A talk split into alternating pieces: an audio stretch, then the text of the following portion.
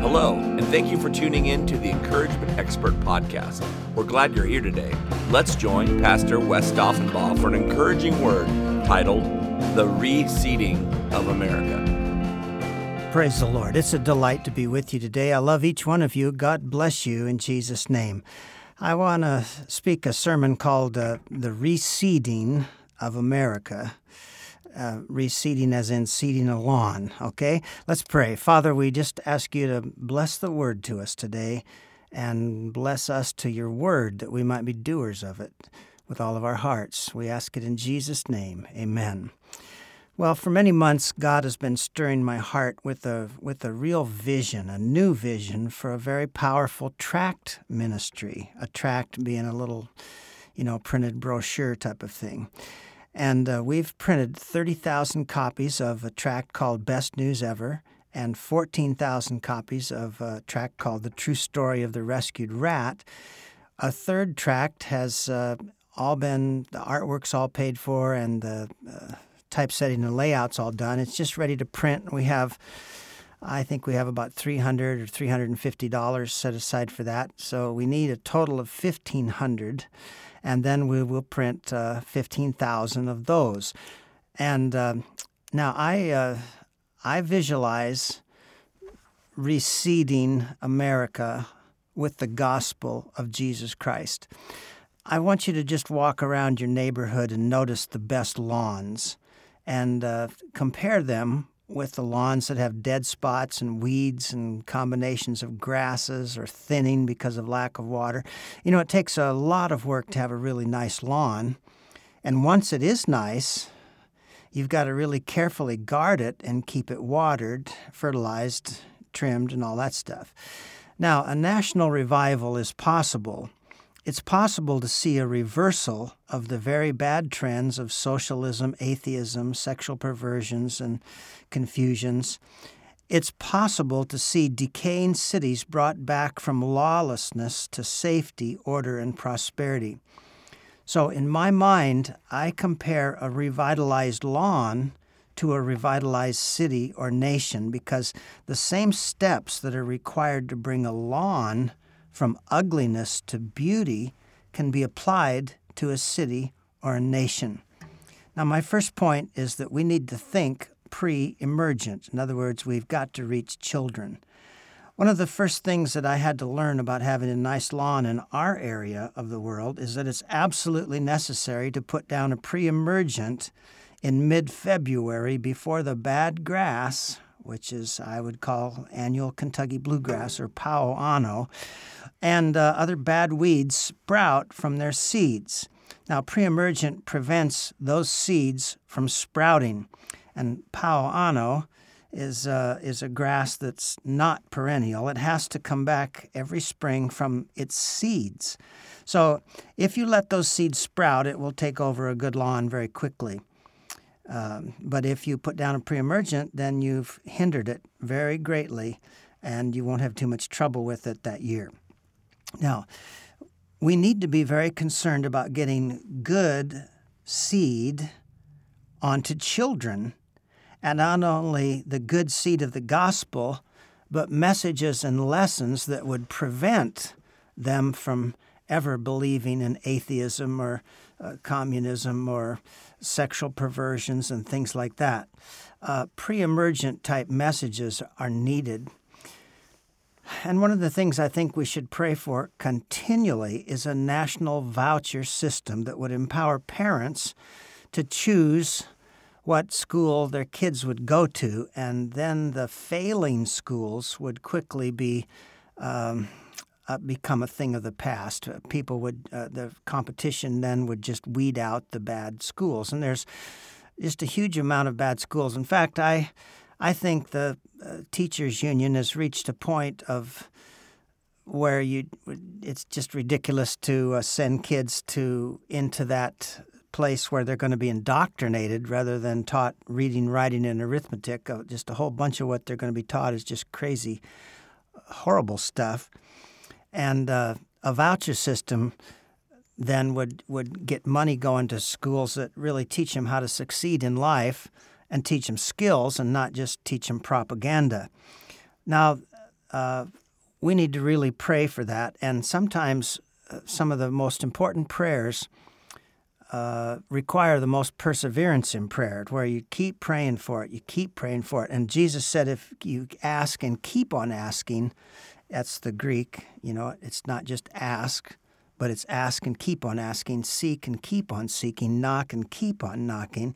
He said, everyone that does that will receive. So, um, as we think pre-emergent, we we might as well think, you know, we don't we don't dare let this uh, these bad uh, like critical race theory be taught in the in the public schools. We've got to prevent that from sprouting. Now, I uh, one time I made a brochure about the why we should have bus ministries to win kids, and I, and I used this uh, story called the crazy test. If you want to tell if someone is crazy, you put them in a room with a mop you turn a water faucet on so that water's splattering all over the floor, and then you tell them to mop up the water. Now, if they mop and mop but never have enough sense to turn off the faucet, they're crazy. You lock them up, okay? Now, if they've got enough sense to turn off the faucet first and then mop up the water, they've got enough sense to make it in the world, all right? Now, let's apply the crazy test to the church. You see, unevangelized children are like that water faucet. They're going to hit the floor and turn into sinful teenagers and sinful adults if they're not won to Christ and discipled, all right? So if the body of Christ is only trying to mop up the messed up lives of teenagers and adults, trying to mess up mop up all the mess in, in teens and adults and does little to win or disciple children, uh, we're crazy because we're letting that faucet run while we try to mop up the mess. All right, so everybody say to yourself, think pre emergent. Now, secondly, you got to think grub killers.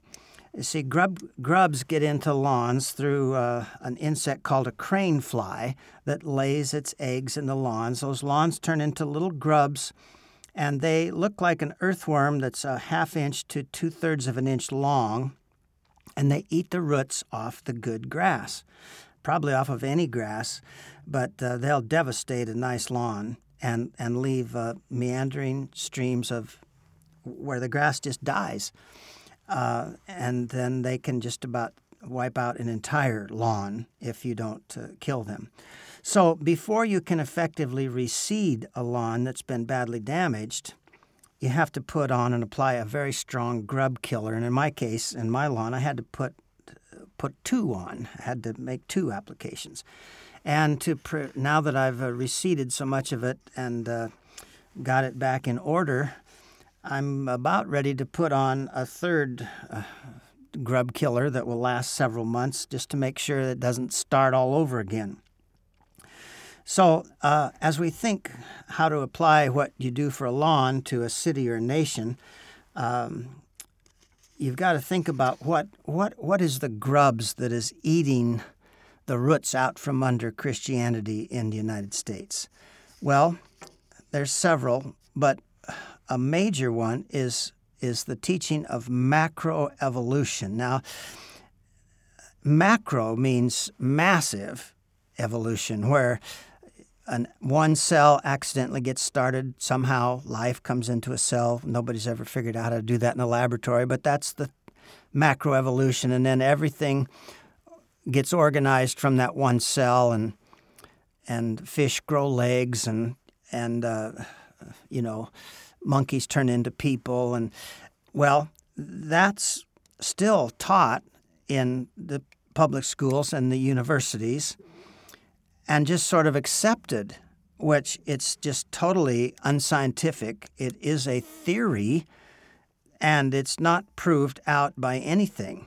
Now, there is microevolution, but that's just within species, such as dogs being bred to be of different sizes, or, uh, you know, one could uh, crawl in a hole and eat a rat, and one could uh, be like a greyhound and run really fast, but they're still dogs. Now, macroevolution then is teaching that there's no creator God, that every person happened by chance, and that belief eats the roots out from under Christianity, and not only Christianity, but but law, uh, law, law and order. Uh, you see, if there's no God, there's no judgment, there's no heaven, there's no hell, there's no higher law. So evolution promotes lawlessness. So I've written a new tract that's designed to be a grub killer. It's uh, for children and teens. Now I have to get the artwork put into color, um, fine tune it, and uh, then get the tract uh, typeset, and then get money for the printing. But it's called the Creation Play, and it has three scenes. And in each individual scene, some teen or young person says, There must be a creator God, and I'd like to know God and be a friend of God. Now, at the end of the tract, there'll be an invitation from Jesus to say, This is the way to intimacy with the Father. I'm the way. Now, uh, the logic is so profoundly simple in in these uh, in that tract that it would just destroy evolution. For instance, scene one is where a, a, kid would find an arrowhead and claim that the arrowhead evolved over billions of years as the sea pounded the rock into other rocks and chipped it into the sharp pointed uh, with sharp edges that looks like an arrowhead. And the kid would say, Isn't it amazing how this evolved? Now, the professor would say, No, no, that didn't evolve. Uh, evolution could never, ever make an arrowhead. Uh, all the evolutionary forces would just round off the edges, you know, it'd be like the stones on the beach, it'd all be round. Uh, it had to be made by the hand of man. There's no way that evolution could make that arrowhead. Now, then the kid says, Well, if evolution couldn't make a simple arrowhead, how could it make the man that made the arrowhead? Male and female, you know, walking around talking, seeing, hearing, thinking. You see how completely illogical, foolish, and stupid macroevolution is. And so you you just put out a little message like that and it's so profoundly simple but true it can destroy uh, the grubs. Okay. Now, um, another grub killer message that I feel very uh, strongly about that I must write and publish, and I need prayer for this because it'll be called When God Unzipped the Earth. You see, the largest feature on the globe is the underwater mountain range called the Mid Oceanic Rift. It's a mountain range that's 40,000 miles long and it wraps around the entire world. And almost no Americans know anything about it, not even the Christians, not even the pastors. Now, the Bible records that God made the earth with much water under the surface of the ground, and then that after humans became almost entirely wicked, the Bible teaches God destroyed that world with a cataclysm, a flood that killed everything on the planet and that this water came from underground. Now, Dr. Walter Brown uh, is a brilliant uh, scientist and Christian man, and uh, he published a book called In the Beginning. It's got eight different editions where it's been updated over the years. But in that book, he gives his hydroplate theory as opposed to the tectonic plate theory. Uh, but the hydroplate theory uh, uh, goes right along with Scripture, and then it basically just proves scientifically what the Scriptures say. Now, this theory contradicts, listen to this big word, uniformitarianism. And uniformitarianism is a theory, like evolution, that, uh, that uh, the theory is that changes in the Earth's crust during geological history have resulted from the action of continuous and uniform processes. See, it, it, it uh, pushes out the idea that something could have been formed through a cataclysm. And uh, so it would say the Grand Canyon was, has been formed by the same Colorado River that's running there now, as opposed to the hydroplate theory says that the Grand Canyon was formed after Noah's flood when most of the water had drained off, but on the land there were huge lakes uh, and then, as those lakes got additional rainwater and stuff, eventually the natural dam broke and breached, and a huge amount of water, equal to, you know, like two or three or four of the Great Lakes put together, drained out fast. And the sediments that had been laid down in the Great Flood, the massive sediment layers, were still relatively soft. And so that Grand Canyon was cut all at once. Now, Uh, Peter wrote, listen to this, because this is what the Bible says. Peter wrote, Scoffers will come in the last days with scoffing, following their own sinful desires, and they will say, Where is the promise of his coming? For ever since the fathers fell asleep, all things are continuing as they were from the beginning of creation. For they deliberately overlook this fact that the heavens existed long ago, and the earth was formed out of water and through water by the word of God, and that by means of these, that means the water, the world that existed was deluged with water and perished. But by the same word, the heavens and earth that now exist are stored up for fire, being kept until the day of judgment and destruction of the ungodly. Now that's 2 Peter chapter 3, verse 3 through 7.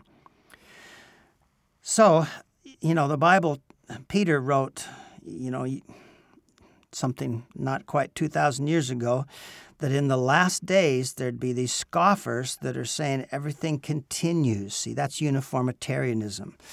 Uh, now, Dr. Walter Brown explains what he calls the hydroplate theory in a six minute video on his website.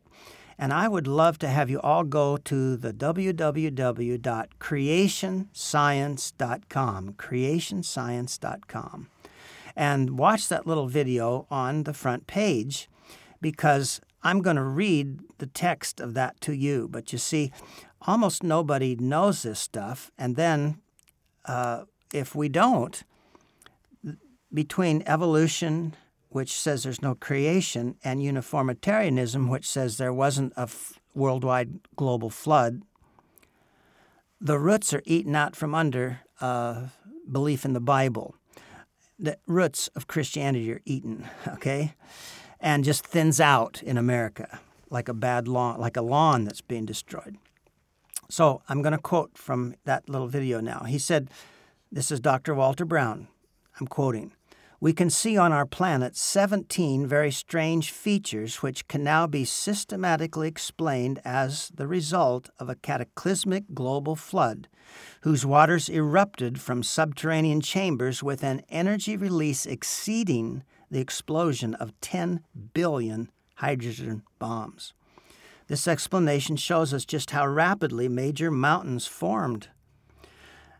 It explains the coal and oil deposits, the rapid continental drift, why on the ocean floor there are huge trenches and hundreds of canyons and volcanoes. It explains the formation of layered strata and most of the fossils, frozen mammoths, the so called ice ages, and major land canyons, especially the Grand Canyon.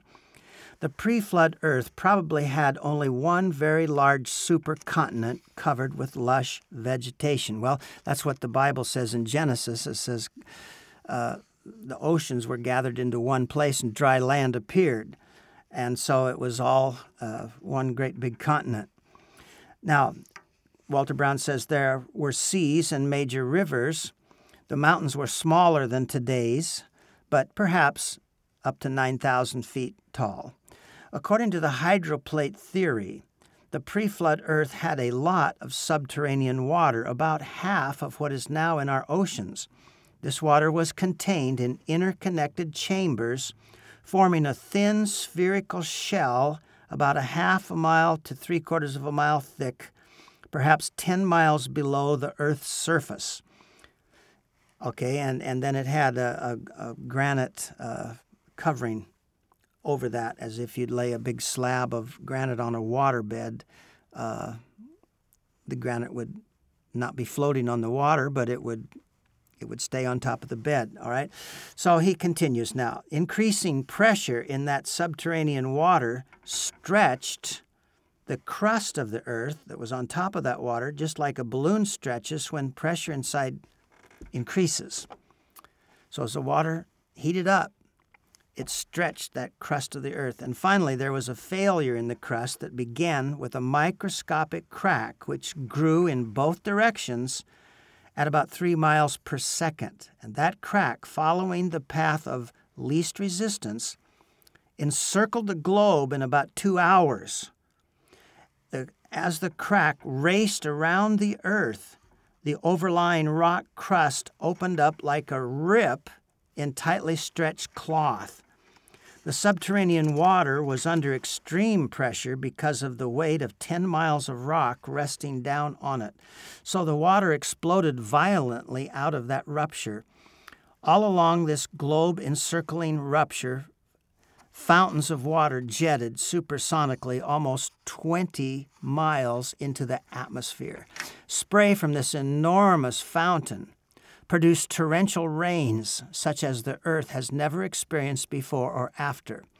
The Bible states that all the fountains of the great deep burst open on that one day. That's in Genesis 7:11, like the 7-Eleven stores. All right, it's Genesis 7:11. He continues, it describes these events that happened about 5,000 years ago, uh, which we can now tie together scientifically.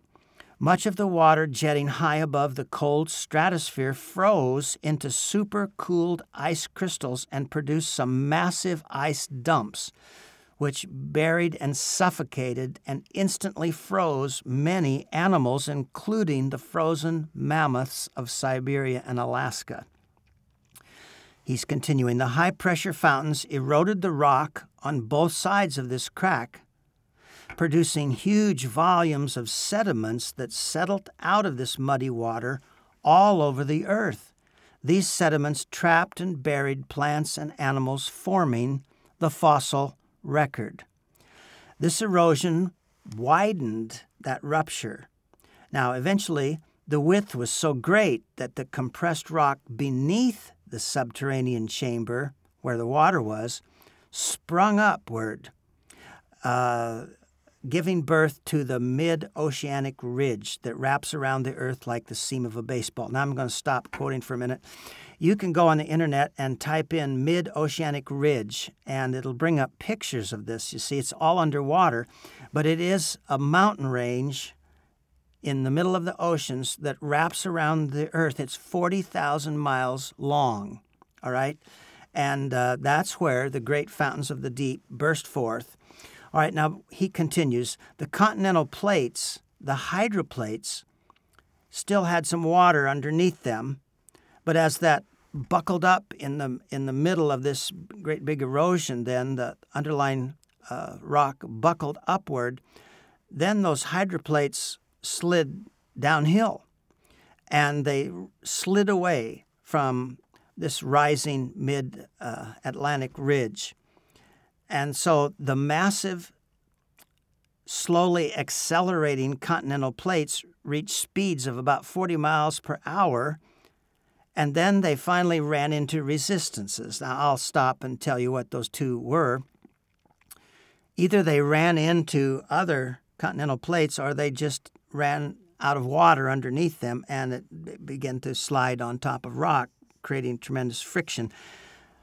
Okay, so that uh, compressed them and buckled them, and that's what formed the major mountain ranges all over the world the Rockies, the Alps, the Andes. Now, when the water was gone out from under these plates, that friction caused them to buckle. So, continuing to quote him, the portions of the hydroplate that buckled down formed the great ocean trenches. Those that buckled upward formed mountains. This is why the major mountain chains are parallel to the ocean ridges from which they slid. Now, that's a fact. Uh, the mid oceanic ridge, the Rocky Mountains are parallel to that, and so on around the world. Now, he continues the hydroplates, in sliding away from the oceanic ridges, opened up very deep ocean basins in which the floodwaters retreated. On the continents, each bowl shaped depression or basin was naturally left brimful of water, producing many post flood lakes. Now, that's the end of his quote. Uh, in his book, uh, which you can buy, then he would explain how many of the great, uh, the great canyons, like the Grand Canyon, came from when those huge lakes that were left. The, the natural dams were actually breached, and the water began to gush out with tremendous force. And uh, the sediments at that time hadn't been deposited that long, and so they were softer, and the, the Great Canyons were cut all at once.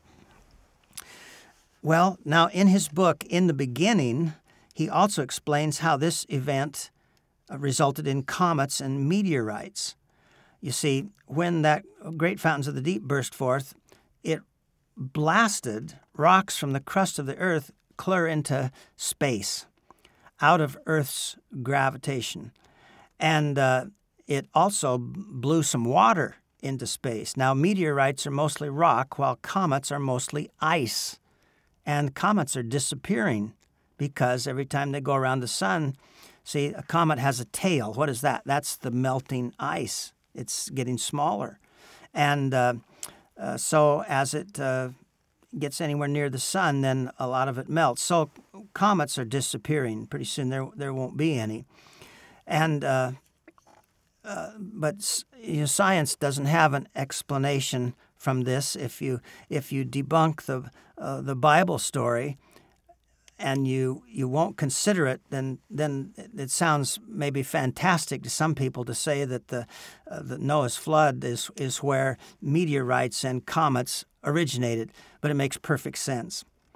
All right, now. Um, this brief summary, see, with some Bible verses and some select pictures, needs to be in a brochure that are a tract that would uh, give a website for additional information. This is extremely important, powerful. It's scripture and science, but there's no way to, you know, to, he'll explain the, how the uh, big limestone deposits formed, how the a flood, uh, you know, rafted together vegetation and buried it under sediments, and uh, coal and uh, oil deposits were formed. Marvelous, marvelous stuff. Now, I'm convinced that that is an extremely important piece of literature that has never been uh, produced. He's worked for years on this great big textbook, but it has so much scientific talk and language and footnotes and uh, that it is it's like thick gravy. I mean, you know, you you can read that, uh, but you can only read so much, and and your brain is overwhelmed because he's such an extremely brilliant man, and he's uh, proving his points as if he's proven it to other scientists. So I want to uh, use the anointing and skill. I believe I have some of each. and uh, my uh, ability and anointing and gifting is to make profound things simple. See, so I want to be able to, uh, you know, put it out simply and then refer people that want more information uh, back to his website or his book.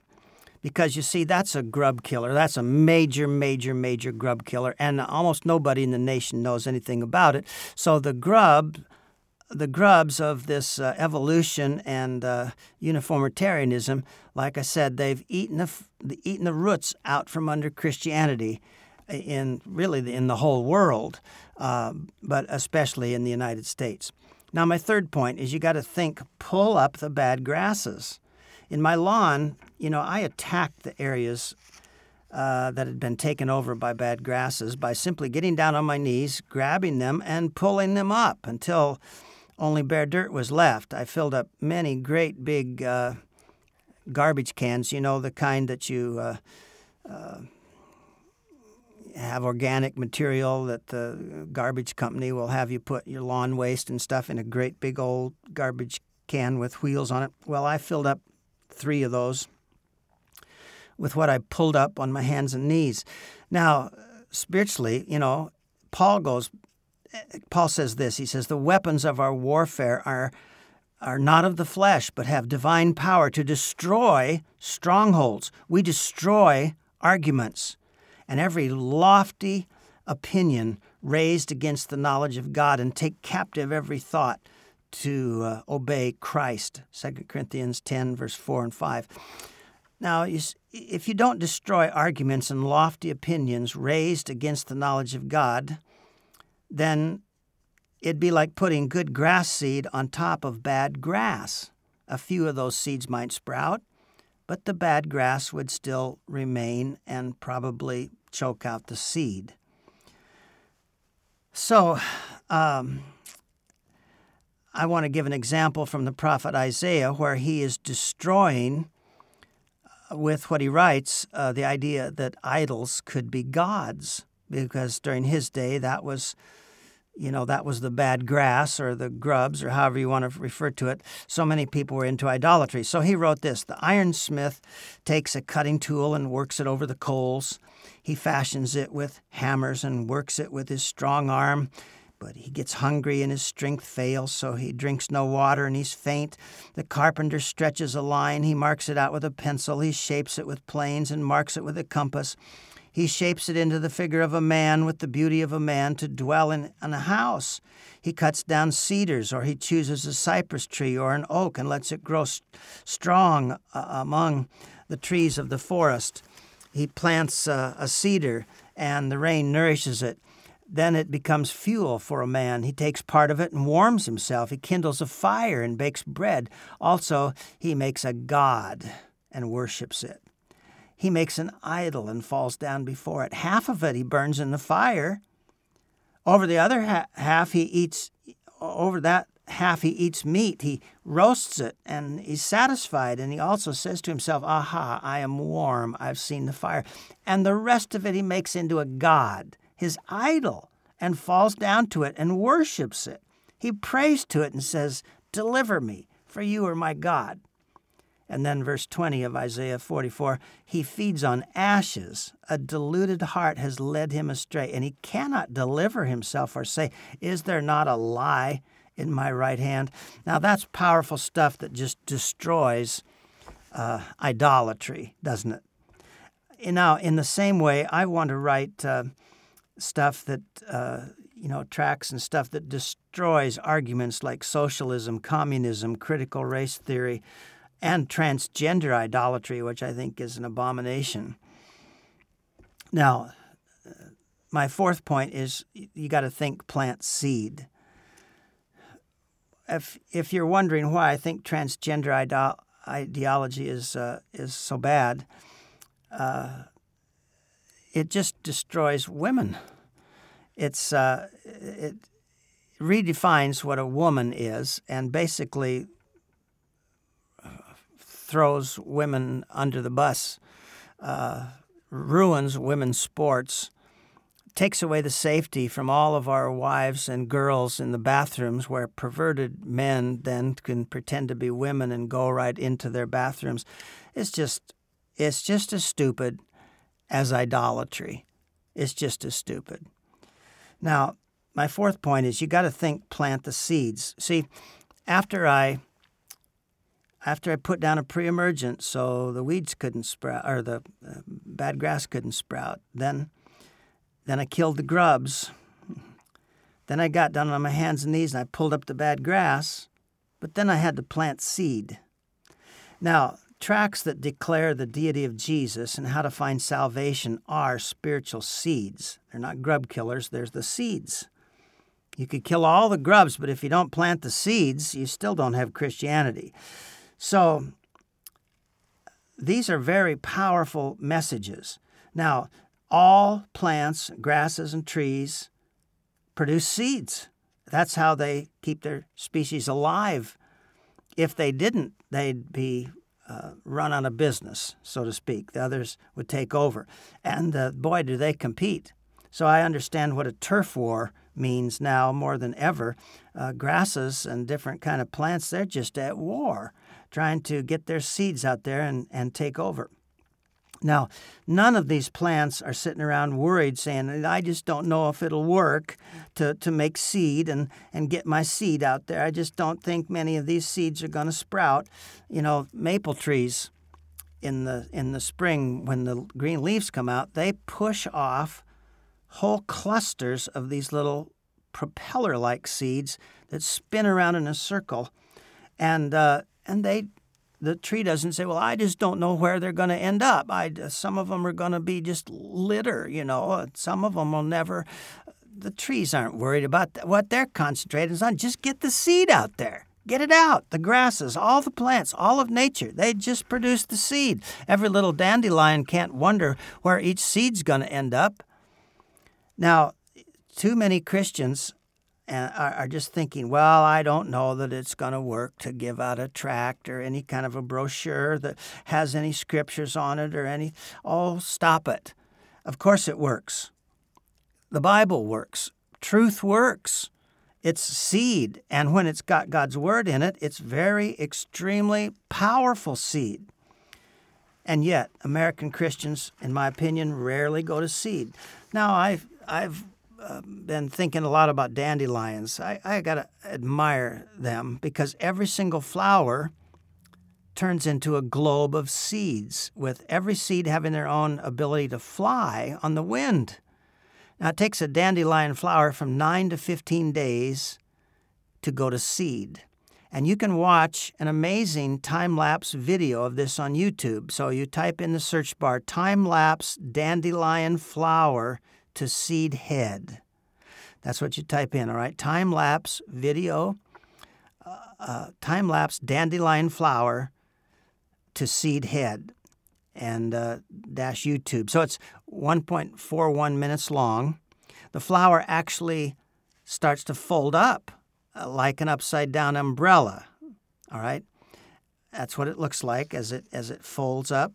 And then it has a metamorphosis, sort of like a, a caterpillar turning into a butterfly, except in this case, the flower folds up and then it turns, and then when it opens back up again, it's no longer a flower, it's a perfect globe of seeds. That's amazing. Now, each dandelion flower or head can produce from 54 to 172 seeds, and each dandelion plant which has multiple flowers, can produce 2,000 seeds, each capable of becoming another dandelion plant. You ever wonder why dandelions seem to be so strong and why they can uh, uh, show up when you don't want them to? well, they're experts at seed. Now, in my meetings, I'm doing my best to motivate Christians to adopt a simple habit of taking powerful tracts with them wherever they go into stores or a bank or a gas station or a motel or a restaurant. Just carry them around with you. And when you meet people, uh, just tell them, you know, I'd like to give you a little Jesus loves you message. And uh, that's what I say. I tell them I want to give you a little Jesus loves you message, and they these uh, open like a book and then like a poster. But I always tell them they're not about any certain church, but they are about how much God loves you. And I just get all kinds of joy sharing these truths with people. And when you say that, most people will take them, and in fact, the vast majority will act honored that you want to tell them how much God loves them. They'll take them gladly. Now, there are going to be a few that don't, but I haven't found very many. The vast majority like the idea of somebody loving them and enough to give them a message about God's love. Now, I have been amazed at how many Christians and even Christian leaders act like Christian literature is not effective. Actually, it is the most effective way of spreading the gospel. Now, listen to this quote by Dr. Bill Bright who was the great founder of Campus Crusade for Christ. He said, quote, If God were to give me miraculous, supernatural strength to go to every family on earth and preach for an hour about Jesus, or if, on the other hand, He permitted me to take a clear, printed message of salvation to every family on earth, there's no question I would choose the latter. If I were to preach an hour to every family, there's no doubt that some days I'd probably not do the best job, and many families might not understand my message the first time through. But anointed literature has no bad days. It can stay for months or years, speaking over and over until the Holy Spirit penetrates the heart of the reader. Unquote. Now, in his uh, wonderful book, called Look What God is Doing. Dick Eastman, the president of Every Home for Christ, which is a ministry that goes around the world taking gospel literature to every home. That's their mission all over the world, even people that don't live in houses, that live in trees. Uh, they became a, every, not every home for Christ, but every tree for Christ uh, in that particular area of the world. Anyway, he shares the story of a, of a guy named Sanji Adonga who was passing out printed gospel literature in a sprawling Muslim city in North Africa. So at one door, he was greeted by a young man in his mid 20s, and Sanji handed him a, a Christian booklet and uh, declared boldly, uh, I give you the truth. Well, the man looked at it and he shouted, This is not the truth. This is a lie. And he tore the book in two and threw it in the face of the young evangelist. And he said, Leave now and don't ever return or I'll kill you. And that night, that guy, whose name was Ab Julia Massa, fell into a deep sleep. And during the night, he felt two powerful hands grab his shoulders in the darkness and begin to shake him violently. But in the darkness, he couldn't feel any body to go at the hands.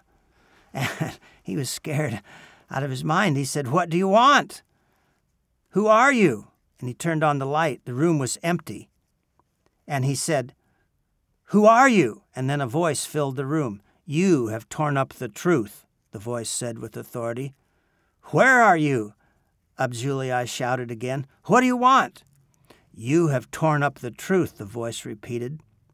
The message you were given by the visitor at your door was God's truth that points to eternal life. It tells the only way to lasting peace and happiness, and you have torn it up.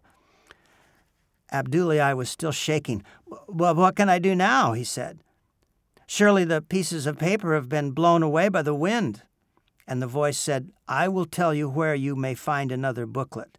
Take paper and pencil and write this address. Abdullahi could not believe he was hearing a voice with no visible body, but he grabbed a paper and pencil and he uh, got ready to write down the name and address of uh, Sanji Adonga, the guy that had come to his door with the Christian booklet. And the voice repeated, If you want another booklet, you must go to this address when the sun rises. You'll find the same man who stood at your door today.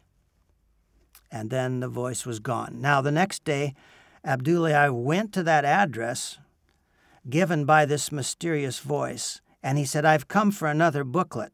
And he explained what happened. So the young evangelist got another uh, booklet, and for the next hour, he used it to explain what it meant to receive Christ as Lord Abdullahi believed the message was true, and he repeated the sinner's prayer and gave his life to Jesus. Now, later, they had to help him escape 300 miles to the south to avoid being killed by his own family, especially by his father.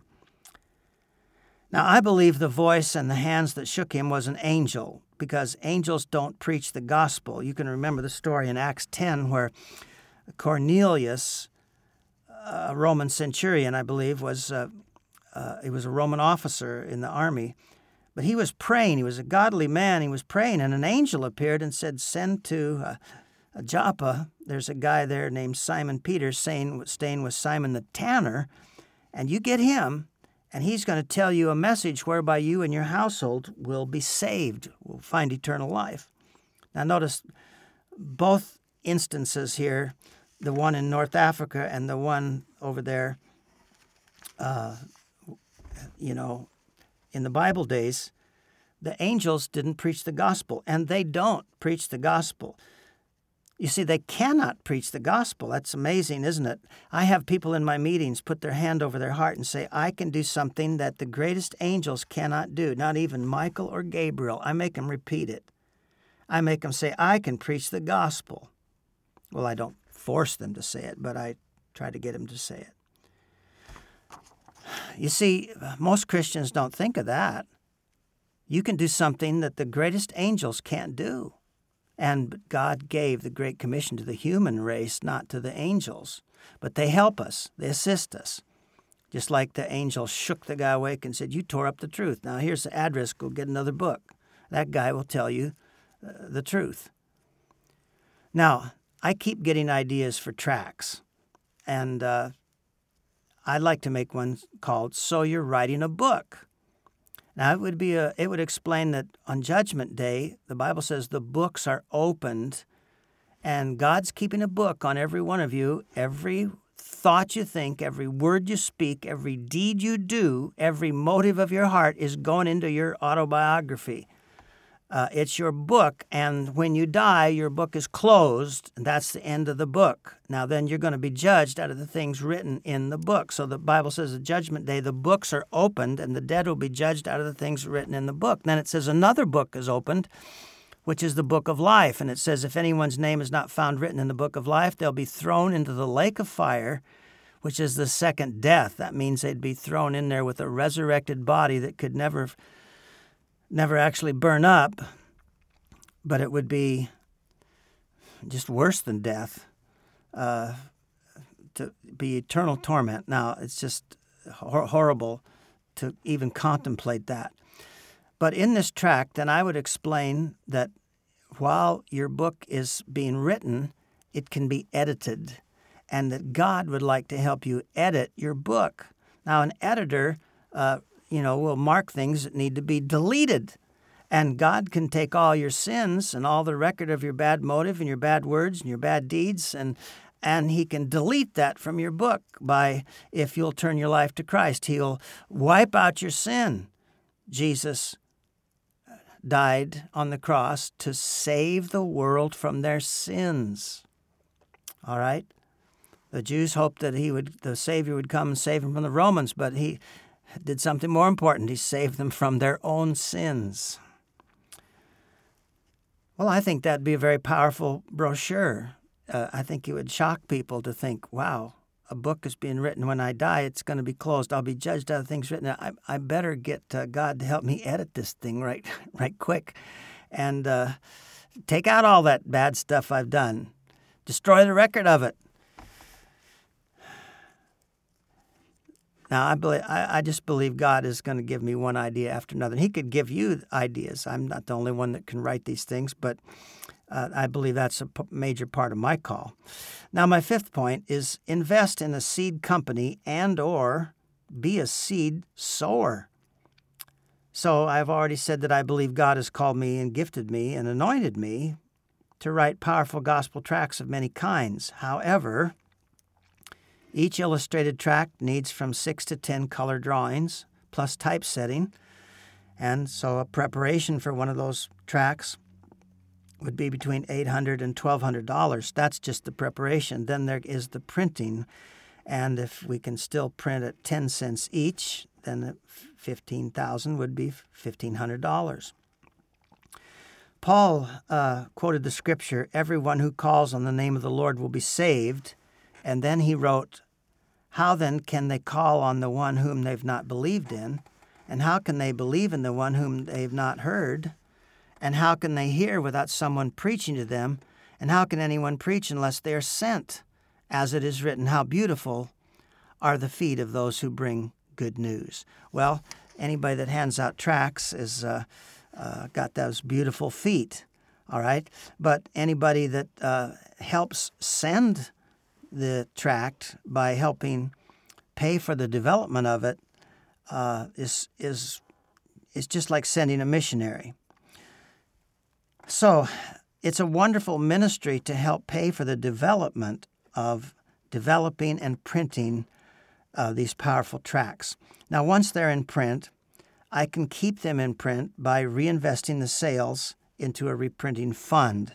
If inflation takes off, you know, then uh, we'll keep putting the sales into the fund. The fund would have to get a little additional uh, gifts, I suppose, to uh, to keep up with inflation.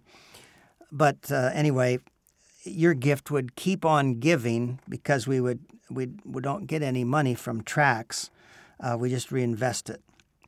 Now, uh, some people might be able to pay for the entire development of a tract. If you've heard about uh, my tract I want to do on creation or uh, when God unzipped the earth, or the tract I'd like to write for police called Call for Backup, or the one I'd like to write called So You're Writing a Book. Uh, well, that takes money t- to do that, and somebody might just say, you know what, I'd like to, I'd like to help you. Now, one color illustration, uh, my artist would charge hundred dollars to draw it, get it just right, and then put it in full color and usually a tract has anywhere from five to ten um, color drawings. Uh, but somebody else might just give a gift of $10, which would buy 100 copies of a tract we've already got in print. And 100 copies for $10 can be put into boxes of books that we send out to prisons. The chaplains really want tracts. And many times they'll tell you, we don't have any room to store books, but we'll take tracts because we can hand out tracts. Now, recently I was delighted to send 600 tracts at one time to a pastor in Philadelphia and uh, who believes in it. And then I was just recently in Bismarck, North Dakota, held a meeting there, and uh, the people, um, I sold a thousand tracts there. Praise the Lord. I love it to think of a thousand seeds going out and uh, you know, just like the plants that put out their seeds. I can't say every one will sprout, but that's the way the plants survive, and I know those seeds are powerful. Some of them are going to sprout. Now, finally, it takes the simple, loving act of just giving out a tract. And listen, Paul wrote, "We are fools for Christ." 1 Corinthians 4:10. Now, it may seem foolish to say to someone, "Can I give you a little Jesus loves you message?" I sure would like to. Does that sound foolish to you? See, that's being a fool for Christ. And uh, and then me, you know, I go into a store and say, "Have I already given you one of these?" And they'll say, "Yeah, you've you given me those." Someone might say, "Well, you gave me that one, but I'd like that other one." And and then if I say, "Well, I've already given you?" and they say, "Yeah, you've already given us those." So what do I say then? I say, "Well, I'm working on a new one. Pretty soon I'll have a third one for you." Now, does that sound foolish? See, to a lot of people, that would sound really foolish. Well, I'll be a fool for Christ. Now, that's an honor to be that kind of a fool. A fool for Christ. Someone who's not ashamed to say, I'd like to give you a little Jesus loves you message. Now, I want to tell this story again. I might have told it last month, but it's so important. When I was a bus captain, there was one family that had an alcoholic father named Carl. And I'd give the bus flyers on Saturday to the kids and get them all primed to come with me on Sunday on the bus. So I'd always say, Go get your dad. And when he'd come out, I'd say, Hi, Carl. Hey, Carl, when are you going to get on that bus and come to church with us? And uh, he'd always say, I'm never coming to church. I'm never coming to church. Well, this went on week after week after week, and I never would let up. I'd always say, Go get your dad. And I'd say the same thing. Now, one day, I said, Hey, go get your dad. Hey, Carl, when he coming to church with us, he said, Come in here. I want to talk to you. I saw you coming down the sidewalk today, and I thought, he's not going to ask me to go to church again. He knows I'm never going to come to church. And then he says, What's more, I know that you know that I'm never going to come to church. I thought he was going to blow my head off then, but then he said these words But you ask me anyway, and that makes me feel like you really love me. See, you know that I'm never going to come, but yet you ask me anyway. That makes me feel like you really love me. Now, some people are going to say, there's that stupid old man, uh, you know, that uh, West guy. Uh, he's out there trying to give Jesus loves you message to everybody. Here he comes again. He'll probably want to give us one. Well, you know what? I do want to give him one. And after a while, they're going to think, I think he really cares. I think he really loves us. And I'm going to be out to convince them of that very thing. Now, to some, that would be a real embarrassment to do that, see, but you're not ready to be a fool for Christ then. You're too prideful. But anybody that would be a fool for Christ, just say, you know what, I just love telling people how much God loves them. I'll never get tired of it. Uh, I hope you'll enjoy this, and someday I'll have another one and a different one, and I'll want to give that to you too. Go ahead, get a reputation of loving people and caring about their soul. Now, my sixth point you know, when I put the lawn seed down, I had to cover it with peat moss. See, because I found that if you just put the seed on top of the ground, not much of it sprouts. But if I'd covered it with peat moss and then kept the peat moss wet, almost all of the seeds would sprout and become real beautiful, bright green sprouts of grass. So the lawn is looking really good. it's been revitalized. And that gives me a vision for the cities of America and the, the culture. If my lawn, after getting decimated by bad uh, grasses and, uh, uh, and grubs, can be revitalized completely, uh, I just believe the nature, uh, the, the nation can as well. All right, but uh, notice the steps are the same. So we put the seed down, we got to get the tracts out there, but then the covering that we cover it with would be prayer. If you just pray for the lost and you don't put any seed down, that'd be like going out and sprinkling uh, peat moss all over your lawn. You can't just pray for the lost to be saved. You got to do something. You got to put some seed down, then pray. Pray and cover it. Now, recently I was rereading the classic book called Tortured for Christ. I first heard Richard Wurmbrand when I was a freshman in college. And he came out to speak. He had a black robe and a, and a little backwards collar like the Lutheran uh, pastors. And I thought, oh, he's a stupid guy. He's, you know, wears one of those clerical robes. Boy, when he opened his mouth, I was spellbound. Me and the guy that were with me went back to the dorm. I went in one room, he went in the other, and we repeated everything that guy said. I mean, it penetrated us that much. I, I, we each took an hour to explain everything he said. And uh, you know how he, he uh, formed the ministry Jesus to the Communist World, which later became Voice of the Martyrs. But the way he came to Christ was that he was uh, a, a handsome young playboy, but he was a Jew.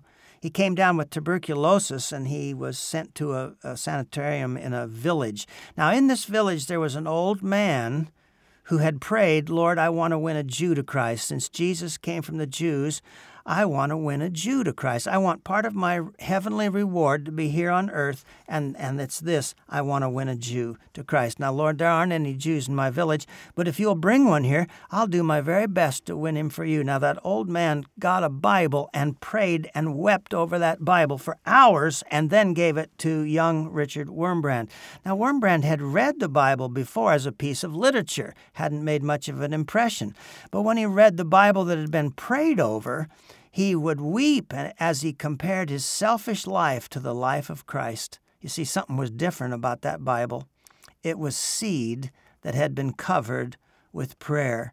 And that seed sprouted in his heart. He became a Christian, a pastor, a living martyr, and a messenger to the world to tell the story of the persecuted church. Now, Paul wrote this Brothers and sisters, pray for us that the message of the Lord may spread rapidly and be honored, just as it was with you. In other words, pray the message sprouts and continues then to go to seed. 2 Thessalonians 3 1. And to Timothy he wrote, I urge then, first of all, that petitions, prayers, intercessions, and thanksgiving be made for all people. And then we often go for, for people in government, for kings and governors. And yes, well, we want to pray for all people. For all people and that means cover your seed with prayer. And Paul also wrote, Pray also for me that whenever I speak, words may be given me, so that I will fearlessly make known the mystery of the gospel.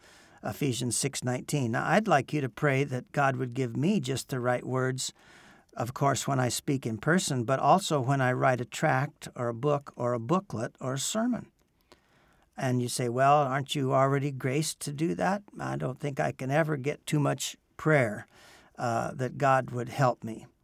And tracts need special prayer because the messages have to be very concise, yet they have to get across the truth. You don't have any extra words in a tract.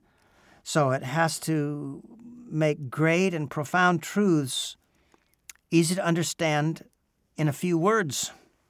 And that's really difficult. That really is difficult. Now, to explain uh, how God unzipped the earth, how the great flood came, and do that in a tract, well, that's going to take. Uh, that's where I really need prayer, and I need prayer for all of them. But uh, I'd really like prayer for that because I just I just see that as a as a tremendous need. It'd be a tremendous blessing, and uh, I sure would like God to use me to do that. Now, my last point is you got to water what you plant, and you got to water what sprouts, and you even got to water what matures. you got to water your lawn. Now, God says in Isaiah, As the rain and snow come down from heaven and do not return to it without watering the earth and making it bud and flourish so that it yields seed for the sower and bread for the eater, so is my word that goes out from my mouth. It will not return to me empty, but will accomplish what I desire and achieve the purpose for which I sent it. Isaiah 55, 10 and 11. All right, now when God his word is on a printed piece of paper, it's still God's word. It does not return void. It's very powerful and it waters the earth so that it brings forth uh, a harvest. Now, Paul also wrote, Christ loved the church and gave himself up for her to make her holy, cleansing her by the washing with water through the word, and to present her to himself as a radiant church without stain or wrinkle or any other blemish, but holy and blameless. Ephesians 5. And then Moses wrote in Deuteronomy 32, Let my teaching fall like rain and my words descend like dew, like showers on new grass, like abundant rain on tender plants. You see, even after somebody comes to Christ, they're going to need a lot of teaching. They're going to need a lot of encouraging words from God, just like a lawn would have to be watered. The seed has to be covered, and then that has to be kept damp so that it'll sprout. But when it does sprout, it's going to continue to need water, and that's why it's important to have uh, to go to church and to hear good sermons and to read good books, and for me, uh, you know, to produce them, uh, which is you know part of my spiritual responsibility. The water of the Word will make you flourish. See? Now, Jesus told us in Mark 16 that we should proclaim the gospel to every creature. That means we get outside of the church, we invite people to church, we tell people about Jesus, we give out Jesus loves you messages. But then in Matthew 28, he said, Now make disciples of all nations and teach them to obey everything I've commanded you. That's what we do inside the four walls of the church. We do the discipling. We keep watering what sprouts.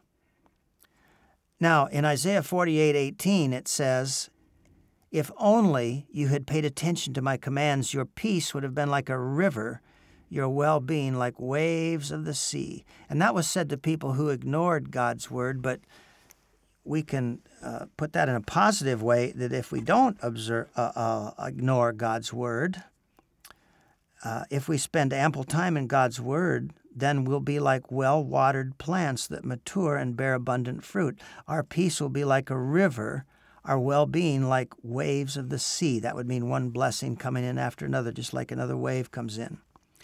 And the psalmist wrote, Blessed is the one who does not walk in, this, in the step with the wicked, or stand in the way that sinners take, or sit in the company of mockers, but whose delight is in the law of the Lord, and who meditates on his law day and night.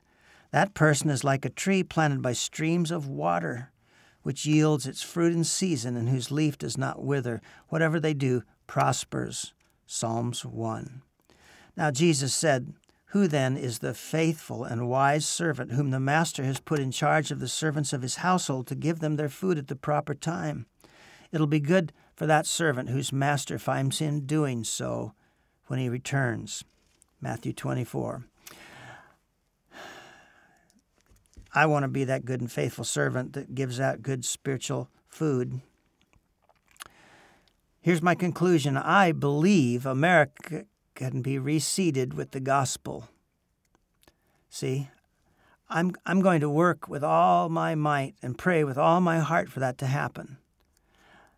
I believe and I perceive and I believe that God's going to give the whole world one massive, powerful revival before the end of the age, before the return of Christ and the end time judgment on the wicked. I want to be a vital part of that revival. Now, when most churches are only having one service a week, we certainly all can't preach in church, but we could all plant Jesus loves you seeds everywhere we go during the week. See? And you will reach more lost people than, in my opinion, you will reach more lost people than 99% of all the pastors in America. If you do that, it's very doable. It's just very simple. It's just you'd have to be a fool for Christ. Now, I've been noticing verses in the Bible that sound like unclaimed promises. I'm going to give you three verses from Isaiah where uh, God talks about his people rebuilding and renewing ruined cities. So here's the first one. Because of this, they will be known as mighty oaks of righteousness, planted by Yahweh as a living display of his glory. They will restore ruins from long ago and rebuild what was long devastated. They will renew ruined cities and desolations of past generations. That's Isaiah 61, 3 and 4 in the Passion Translation. So, why can't we believe God to restore our ruined cities like New York City, Detroit, Minneapolis, Portland, Seattle, Los Angeles, St. Louis, and many others? If you believe as a Christian that you're an oak of righteousness to display the glory of the Lord, then believe the rest of the promise. See? They'll be known as mighty oaks of righteousness planted by Yahweh as a living display for his glory. Now, the rest of the verse, they will restore ruins from long ago and rebuild what was long devastated. Of you know they will renew ruined cities and desolations of past generations? Well, that doesn't just mean that they'll build a uh, build a wall where where a bomb blew up a building. What really ruins cities is sin and lawlessness and goofy ideas and idolatries. And so, let me give you some more verses. Another verse in Isaiah, it's 54, verse 3, says, Your sons and daughters will conquer nations and revitalize desolate cities.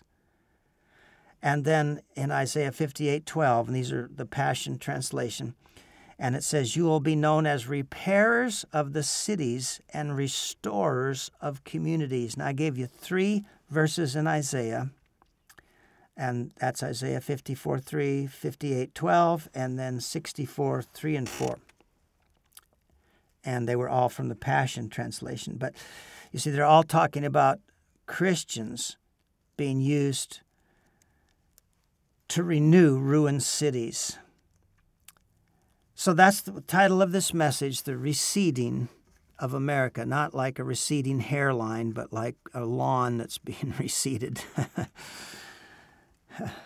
For too long, we've believed in like the receding hairline, like America is just, uh, you know, disappearing. There's no hope. Uh, now, I believe there's plenty of uh, verses in the Bible that we can claim. And uh, if we'll be fools for Christ, if we'll be like the people with beautiful feet that take the gospel outside of the four walls of the church.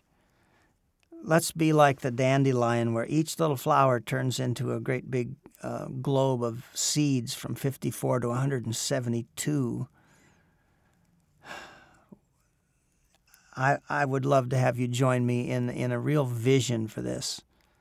Now, one person can't, uh, one dandelion can't seed the whole world with dandelion seeds. It just has to do its part. We each just have to do our part.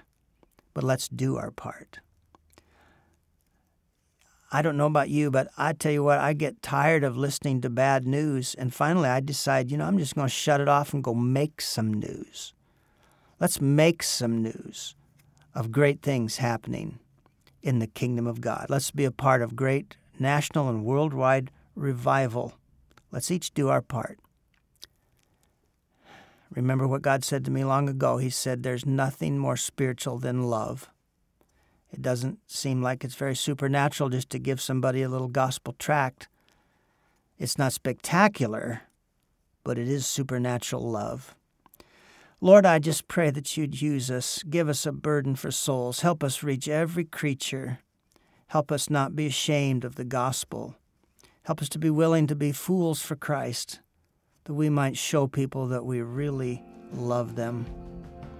and help us to claim the promise of renewing ruined cities. We ask it in Jesus' name. Amen. I love each of you. If you would like to partner with us at Encouragement Expert, please email us at pastorbacker at gmail.com. Or you can write P.O. Box 485, Creswell, Oregon 97426.